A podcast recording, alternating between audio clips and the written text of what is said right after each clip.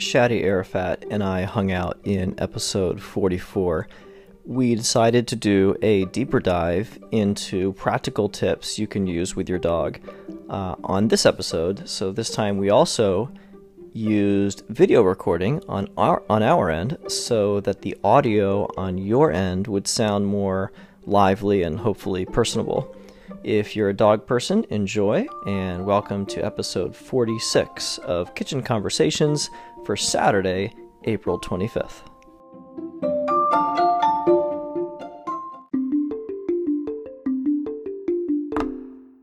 Hi, Shadi. Hello. Shadi, we're on uh, part two. This is fun. All right, tell people why we're doing a part two because I think it's a cool story or at least it's interesting. Um, I wasn't I wasn't very satisfied with um, our last interviews. My first podcast, a little nervous and face to face, and I did not I did not do well because I couldn't see your face as we were talking. It makes such a difference. Yeah, it's like it was more it was less of a conversation. It was just like kind of like phone call. Um, I'm gonna record with sort of my mentor on the dog side. She is this phenomenal dog trainer, guru, dog whisperer human being best friend to dogs in the sense that like she just stares at a dog. Like you i mean i won't speak for you but i'll speak for me. Like i stare at a dog and i could watch a dog and i can pick up i don't know three four things instantly right? And i'm, I'm pretty psyched. I'm pretty proud of myself that i could do that. And then i she does the same thing. I'm in a room. There's a dog or multiple dogs or even this is just one. And I start asking her questions, and within those th- you know few seconds, she's just rattling off 20, 30 different concepts about the dog. I'm like, how did you pick up all that stuff? Like, well, the ears here and the eyes here and the tail, and then if you look at the angle of the body, I'm like, okay, wait. So then you that I of course make myself a fool because I say, okay, so we're supposed to be doing this to achieve achieve this goal, and of course I'm wrong. Um, and she's got such a better method uh, that makes so much more sense. And so she and I are recording, and the topic is brilliant. So I'm gonna I'm going to see how close you and I can get to predicting the answer to this topic. It's like a, this is like trivia for you and me. Okay. Okay. All right. The topic is going to be how to acclimate your dog to getting used to the parent not being home when the coronavirus goes away. I was thinking about that. It's like all these pups are so excited. Like, how are they gonna? What are they gonna do? Um, I just think it's important to set boundaries while you're at home now with the pups, so like they they understand that things. Hopefully, maybe things will go back to normal. Um, but to acclimate them best is just, in my opinion, is set boundaries. Just go go for go for maybe less not less walks, but more regular walks, like as the regular schedule would be if everything was back to normal. Um, not so many treats, those are those are the two that come to mind. Um, what what are your thoughts? I had not thought of either of those. Those those have to be spot on. I was thinking the problem is you're always home. So you have to do the baby steps to not be home. So start making it 30 minutes when you're not home. Turn that into an hour when you're not home. Turn that into 3 hours when you're not home. So every, you know, the grocery run or take the walk with your dog outside, but you've got to spend time outside without your dog, like no matter what you do. Mm-hmm. Um, and then leaving without them. Yeah, they have to like because you just I, I mean I know you and I know this. You can't go from zero to sixty. Like it's got to be some gradual process. And the biggest mistake I'm sure that is going to come out is is the idea of saying, all right, well, I'm just not here for eight hours see you later. And that is going to cause anxiety. That is going to cause accidents inside. And so I'm just, you know, really just, I mean, they can get really bothered by that. And to the point where medically speaking, it causes a problem. Especially for these dogs that have new homes that like everybody's everybody's fostering or adopting new pups and these dogs get used to that routine. Routine is very key to pups. I mean, I don't know how you acclimate back to like eight, nine hours not home. I mean, I don't know what the typical. I mean, for you and I, of course, with our parents, we're making the eight hours or whatever, nine hours, whatever it is, in half, right? Because we're we're being mom or, or dad in the middle of the day as as dog walkers. For those who are not sure, yeah, we did a terrible job, by the way, introducing this episode and the whole concept. Welcome to Kitchen Conversations, episode 46, I believe it is, for Saturday, April 18th. I'm here with Shadi Arafat, who is uh, Houston's best dog walker and uh, as trustworthy as you're possibly going to get. And the horror stories that both you and I have heard of dog walkers that we don't even want to hear the whole story when someone starts telling us. Um, I trust uh, one other person with my dog, and that would be you. And uh, besides, like my wife, that's that's yeah, that, that's it. Yeah, my daughter's trying to get to that point. She's got a, a ways to go.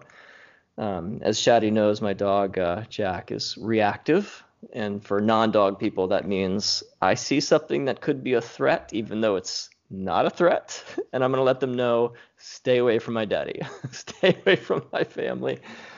Um, so yeah, I think are we missing one? Is there one we could be missing on the progression of having your dog be ready for you not being home? Um, no, just having downtime for your dog. Like I understand a lot, of, a lot of pups are just I just laying around waiting for their parents to stop staring at their computer screen all day. But just under putting them in their kennel while you're at work is is a good one. Oh, you are home, but they're in their regular spot. Now, some obviously some dogs don't go in kennels, but uh, it's just it's that time away, right? That's what's so hard because most of us are not spending time away from the house, and yet that's the exact progression that the dog needs. I actually have um, I have one pet parent that was complaining that their dog's actually having accidents in the house now, and that's not normal. And is while they're working, all of a sudden she'll go off and like use a hallway to to go number one or number two, and like they couldn't understand it. I'm like maybe just keep her in the kennel while you're working. Mm. Um, oh, because the dog's not normally out that long. Right.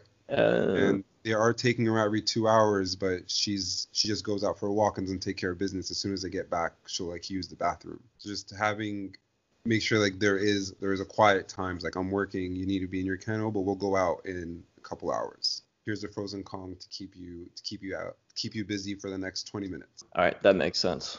Yeah, we'll see. We'll see how close we get. All right, what do you want to dive into? This is where it's going to get fun there are so many topics. Do you have questions that are common questions that people ask you as sort of a dog expert? Common questions how do you get your dog to stop pulling? That is a good one. That you go first. It's consistency. Consistency is key with dogs. Like we said earlier, um, it's all about it's all about habits and um, like regular having consistency with your pup is very important because if if you're not doing the same thing over and over again, then they're going to get away with stuff like you taught me dogs are gamblers. Um, together, if they if they do something once and it's incorrect and they still get treated or they still get the um, the outcome that they wanted, they think that that's okay.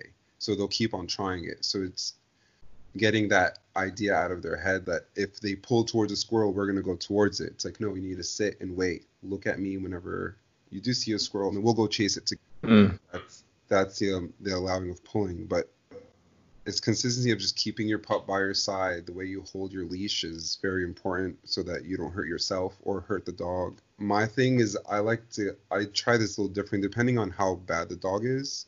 Um, I keep the leash behind my back with two hands. I do the same thing. Nice. I don't yeah, really know why I do that though. I I feel like that way it teaches them to stay to my side and like not to pass me up. Because once they pass you up they, they, there's there is no stopping them for the most part. Um, so if i keep them by them aside and let them know like this is the boundary until we like you stop and sniff at something then we'll stop together then you can then you can roam. With it behind my back i can feel the tug more and i can stop it from happening. Instead of in front of me where it kind of gets away from me and it's i'm teaching them a bad behavior that i don't want them to do.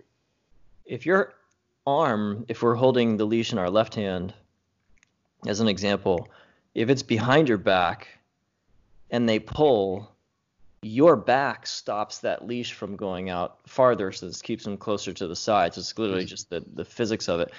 I've got a a sort of bias pro and con towards certain leashes that I feel have some effect upon pulling. I'm I am wildly opposed to I'm gonna in trouble for this one for a, a, particular leash that a lot of people like, which is the one that just extends. Retractable ones, yes. Because it and, and I, I have read an article, so this is not just my craziness, that you know you're you're teaching the dog that they're in charge of and not just in charge of the distance changing, but this sense of it does the opposite of what you and I talked about is it goes against consistency. Mm-hmm. I mean, the whole point of a dog is cons- of their life is create a consistent, healthy but consistent environment. And when they can stretch out 12 feet, then they can go back to, you know, you're creating a range which is the opposite of consistency. Right. Um, and that and I'm, I've got to believe that encourages pulling. I, I agree with you on that for sure. Especially, um, I think it's important to have a slack on the leash. Like if if there's no slack, you want to train your dog to be able to walk with slack. And if you're using retractable leashes, there is no slack and there's a constant tug on the harness or on the collar, so it, it doesn't let them know when they're getting towards the end of their boundaries that you're trying to set. So I, I'm not a big fan of the retractable leashes. I think you can guess which is my favorite one, yeah? Um, the ropes, The slip lead, yeah. the slip lead, yes. Yeah. Because if it's if it's done correctly, which is critical, low on the neck, for those that are not aware, a slip lead, because it is it's magic. Um, it is a single piece. I guess rope is the right way to describe it, right? But it ha- the rope is looped at the end, so there is no collar and leash. It's all in one. There's Mhm. nothing to clip on. There's no metal clip. And the beauty is that if it's low on their neck, that's not where their throat is. That's not where they're breathing. And so that gives more flexibility, like if you are running. Mhm. But the magic of it is when it's right underneath their ears, which looks odd because it is high up. But it gives this massive amount of control. And even more importantly, because people hear the word control and they think um, a uh, hold on, just help me, Shadi, I just lost it. The uh, the harness with the the choke, the choke harness. Remind me what that's called. Uh, the metal ones? Yeah, the prong, prong collar. Yes. Prong collar, right? So they think, oh, control prong collar. I had a dog. I'm gonna finish this thought with the story. I had a dog that I walked, who I will say is the second strongest dog I ever walked, because the first one was the story I'll save for you another day. Uh, and this second strongest dog was so strong, Shadi, that on our first walk, using the parent's leash, which I never use a parent's leash after this, I always use mine, slip lead, of course. It, I had cuts all on my hand, um, towards the beginning of my wrist because the dog would turn his head, snap down onto the leash, and then violently swing his head left and right, left and right, trying to yank it as as a game. It, it was a game. But he was also incredibly strong, and so I'm there holding the leash as he's trying to yank it out of my arm, or my hand rather, and it was it was it was like the intro walk, so the parent was there. And for those that don't know, this blew my mind when I found it out. It shouldn't have, uh, being a teacher. Dogs act worse, oftentimes, when the parent is there. Yes. I thought, wait, how, why? I don't get it. That's crazy. Because then the parent's not there and the dog is more civil. Now, this dog was not more civilized uh, when the parent wasn't there, or there was a bit, it was a bit better. But I thought, why? And and someone had to point out to me politely, without saying "duh," but basically what she was saying was that that's what kids do. And I thought, oh yeah, like as a teacher, they're going to try far fewer things in my classroom than they do at home. I just never thought a dog would do that, but they sure enough they're smarter than we give them credit for. And I'm taking forever to finish this story. So the dog's like ripping, like pulling my hand, pulling my hand. Then on our first official walk, I used to the parents like total worry the dog's gonna slip out. I used the slip lead, and the it's up right behind the ear, so it's not on their throat. The and he tried one time to get out of it. You know, I'm talking about compared to the dog that tried over and over grabbing the leash and violently pulling. And he realized that the harder he pulled, the more uncomfortable. It doesn't hurt them, it makes it uncomfortable. There's a big difference between those two. Yeah. And he realized it's like how incredibly uncomfortable it was. And the harder he worked, the more uncomfortable it was for him to try to get out of it. And he just stopped cold turkey Right. within seconds. I went from like this sore hand to a dog with slack, like as you're mentioning, slack on the leash, just walking calmly. So this is my long praise for a slip lead. uh, collar when used correctly. I wish I discovered it. And then I uh, another dog I have that has huge anxiety and refused to go outside. You know who it is. and um, super scared, right? Yeah. I think is the most fearful dog I've ever met. I don't know about you. Um, and the slip lead saved her life in the sense that it let her go outside on walk. She's still scared, but she was able to do it because she just didn't want to keep battling the uncomfortableness of a slip lead. Yeah, and it's better than choke, choking them too. Oh my gosh, don't get me started. Yeah, yeah. Like when and, I hear that, I'm like, oh no, I'm so sorry, but like I'm, I'm trying to help you so we don't do this. Yeah, and it, I, I really have heard both with the choke collar that it's not really choking them um, is teaching them not to pull. But at the same time, even a slip lead, 100% of all collars can be dangerous if there's too much pull or whatever on a dog. Um, but that dog that was that second strongest dog, what was he? What was his collar before I used the slip lead? What was it? This is a prong. Yes. It didn't work. No. It didn't work. It didn't matter. He, I mean, it, it'd be driving into his neck. It didn't matter. But this soft little rope, it's always yeah. the simple that's the most powerful. Okay, so I'm talking too much about this, but I do believe. I guess part of my my point is, pulling is huge, and the two I would the three I'd put out there is not to use the retractable, because you get the slack, but you get the predictable slack, as you're saying. Um, I like the behind the back. I'm in love with slip lead because it gives so control. If you pull a little bit right, it's going to pull their neck a little bit right, and it teaches them really fast to stay right next to you.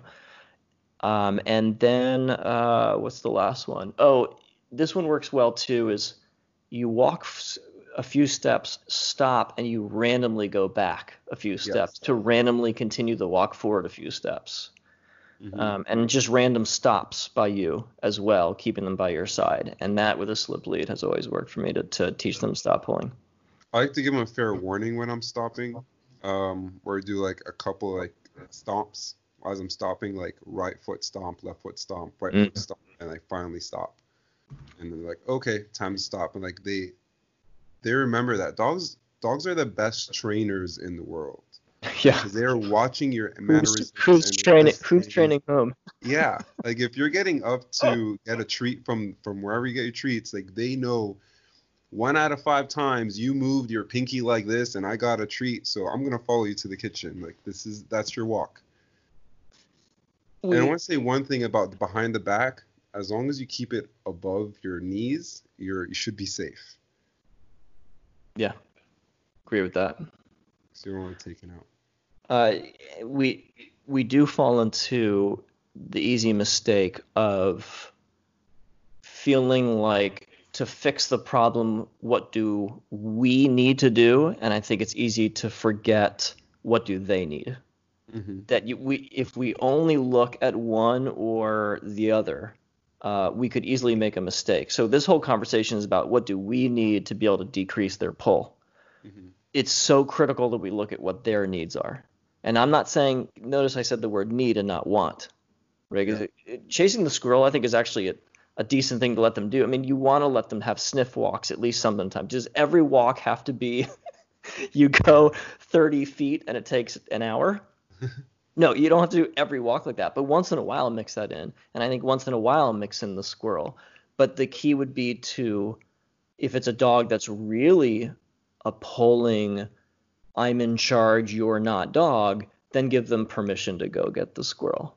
Right. Whether use a release word or you make them sit before they go to the squirrel or something because they're they're going to be fine with if they have to sit and then go check the squirrel out like as long as you're in control at first so this is critical in the concept of what do they need because there's one dog that I realized later in the game, uh, after a few walks, that this dog likes to run with the parent at Memorial. Mm-hmm. And I had, and there are really just there are dogs that are running dogs and there are dogs that aren't, and right. that's just you know we're, we are all different as people. Dogs are all different, and it was a game changer the minute I found that out because then you know my love for running with the dogs and uh, and so we changed our walks into runs and all of a sudden what was the dog like in the middle and the end of the run totally at peace, loving life so much more, not wanting to. Pull. Yeah, because he's exhausted. Yeah. right? So it, it would I, I could have made the mistake and just done the let me use all the correct tools and how we hold the leash and Mhm. and and that is is is half the battle. And thankfully now using that as well as the other part is what does that dog need? He needs to run.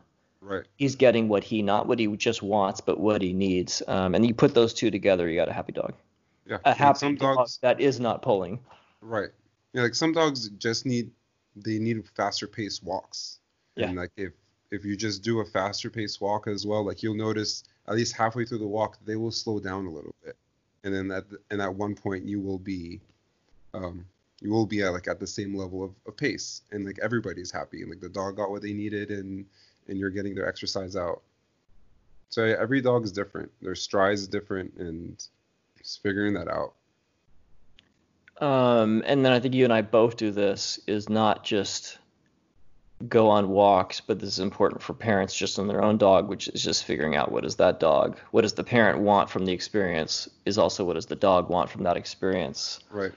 Um, and can they match up? You know that that was the the mistake that I made was with that dog that needed a run.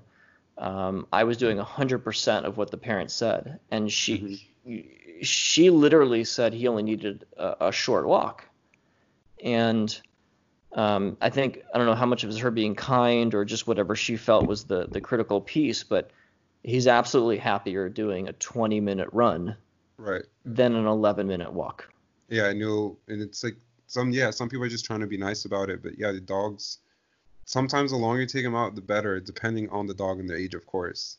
Um, and figuring out yeah, th- their what their wants, who likes squirrels versus who likes lizards.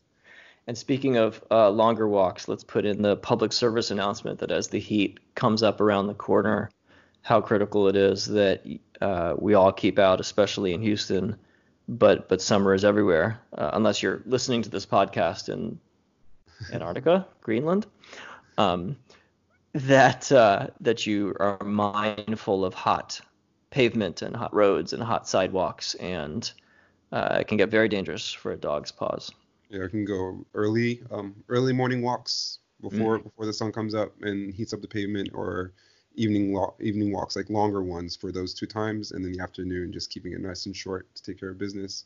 And then Something I that- learned is to test a pipe. The way to test a pavement is the back of your hand test. Uh, you can put the back of your hand on the pavement for more than five seconds without it causing you any discomfort or pain, then it's good for the dog's paws. that's a new one for me. Thank you. I learned something new. I'm sure that's one of a few coming up. Um, a lot of our dogs, parents want that dog walk in the middle of the day. You're busier, right, in the middle of the day than beginning or end. So just looking for shade and using the Shadi palm test should do it. Yeah. Yeah, just keeping a mindful um, observation of yeah the shadier routes, so those pavements will be a lot cooler for your pup. So my walks have gone down 60% in this crazy time we're living in. What about you? Um, yeah, I would say about yeah about seventy percent. It's pretty high, because I also do pet sitting too for some pups. They come stay with me, and that's non-existent. But I'm really happy for the pups. They're the real winners. They get to hang out with their pet parents. All right, Shadi, we've got uh, one more fun topic to explore. What, what do you think it should be? Uh, how about fun activity? What are you doing with uh, with Jack for fun activities during now, or do you want to do it something for more future based?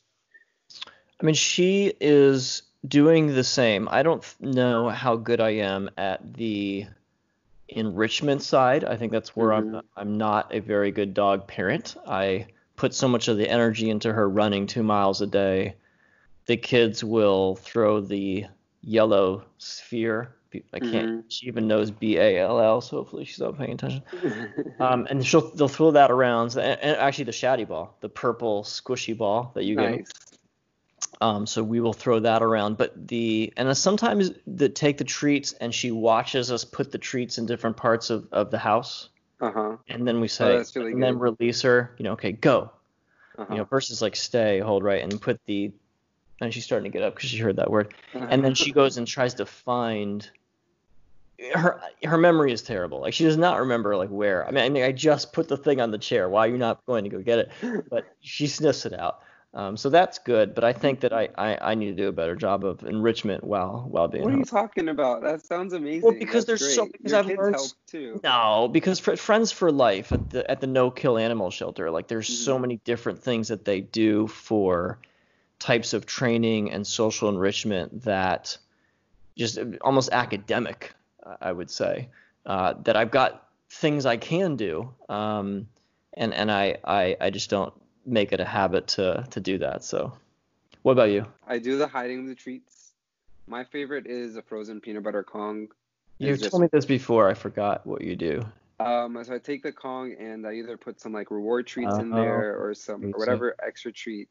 Put some peanut butter and layer the inside of it, and then put a cap of peanut butter on top, and I just put it in the freezer for just forget about it. Actually, I have a Ziploc bag Oh, I'm gonna. them. Why didn't you tell me about that? Because you know I put the peanut butter on the Kong. You should have told me to put it in the freezer. You know, it's great because then like it just it takes longer for them to to take care of it, and like it's all about enrichment and like keeping their their mind active. So they're figuring out how to do that, and it's great whenever summertime comes around to help cool them off. I'm gonna look at my. I'm gonna give one more for those who are dog folks about some good. Like one of there was a training one I wanted to do. A good one. Oh yeah, I like relaxation. The relaxation training on the mat. So when they you put out a mat or a towel or anything on the ground, and then you do not tell them to go to the mat. When they go to, the, they will at some point. Like when you're standing even sort of near it, you they go on the mat. You give them a treat.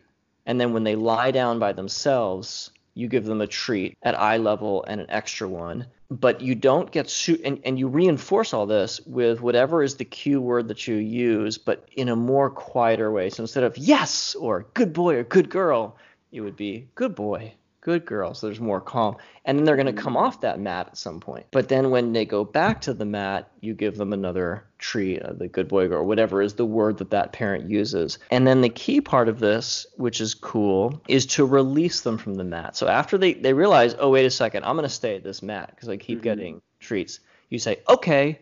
And you turn away from the mat and maybe point away with your body, and that releases the dog from the mat if they want to get off. They come off the mat. You do not, again, you never ask them to go back on it. Once they go back on it, you reward them with a treat. And when you keep practicing that over and over again, it's it's a relaxation training. So for the dogs that have high energy, uh, this is a great way to keep them calm uh, and, and a good enrichment one. Now I say that being closer to our need and of course they need to make sure you're getting the outside walks and, the, and if your dog needs to run please please run them. Um, but that that's an example of of another piece of the relaxation training that that's neat to do. Have you heard that one before? No, I have not. I like that a lot. that's neat. Yeah that's straight from friends for life and uh Adelie Walding who is uh God's gift to dogs Oh, that's beautiful. I'm definitely have to try that on uh, on the pup here. She's uh, she, Yeah, she doesn't like her bed especially.